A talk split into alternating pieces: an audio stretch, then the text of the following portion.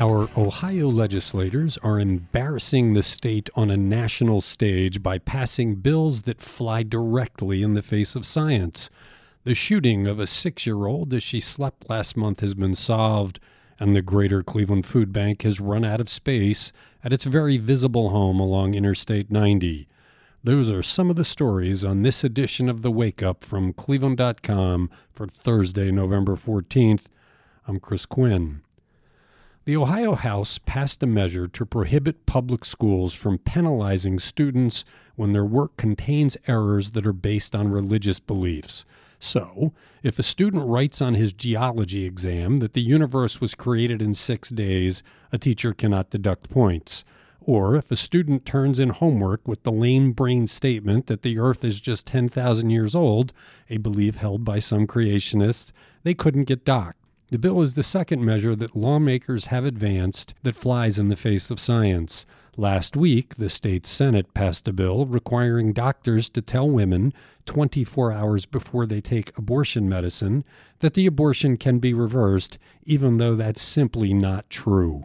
Meanwhile, legislation dealing with gun violence, which is a fact of life in Cleveland, remains stalled. Prosecutors say the killing of six year old Lyric Lawson, who was asleep in her home during a slumber party when someone fired 22 rifle shots into the house last month, has been solved. Prosecutors charged 21 year old Rayshon Howard of Euclid with aggravated murder in the case. The shooting happened at a home on East 171st Street and St. Clair Avenue in the city's Collinwood neighborhood. Lyric was asleep on a mattress on the floor with five other children, including siblings and cousins.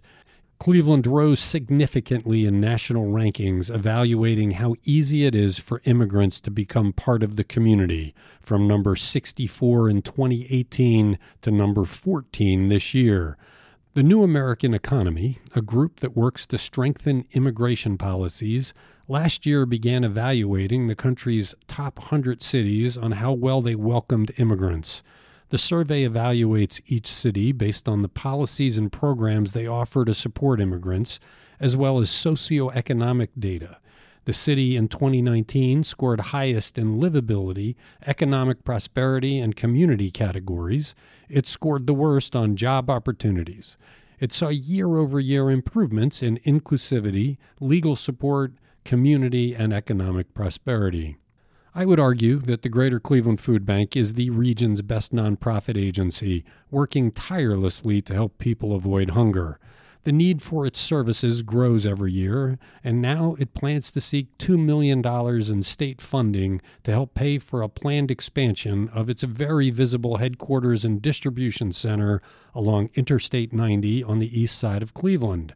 The project would include an expansion of the food bank's kitchen and refrigerated storage facilities, as well as the addition of an on site food pantry. As the nonprofit has expanded in recent years, it has ramped up its distribution of perishable food, including fresh produce, and it has run out of space.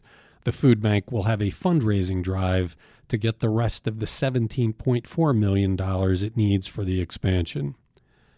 Do you have any idea what a buffalo chopper is? Do you want one?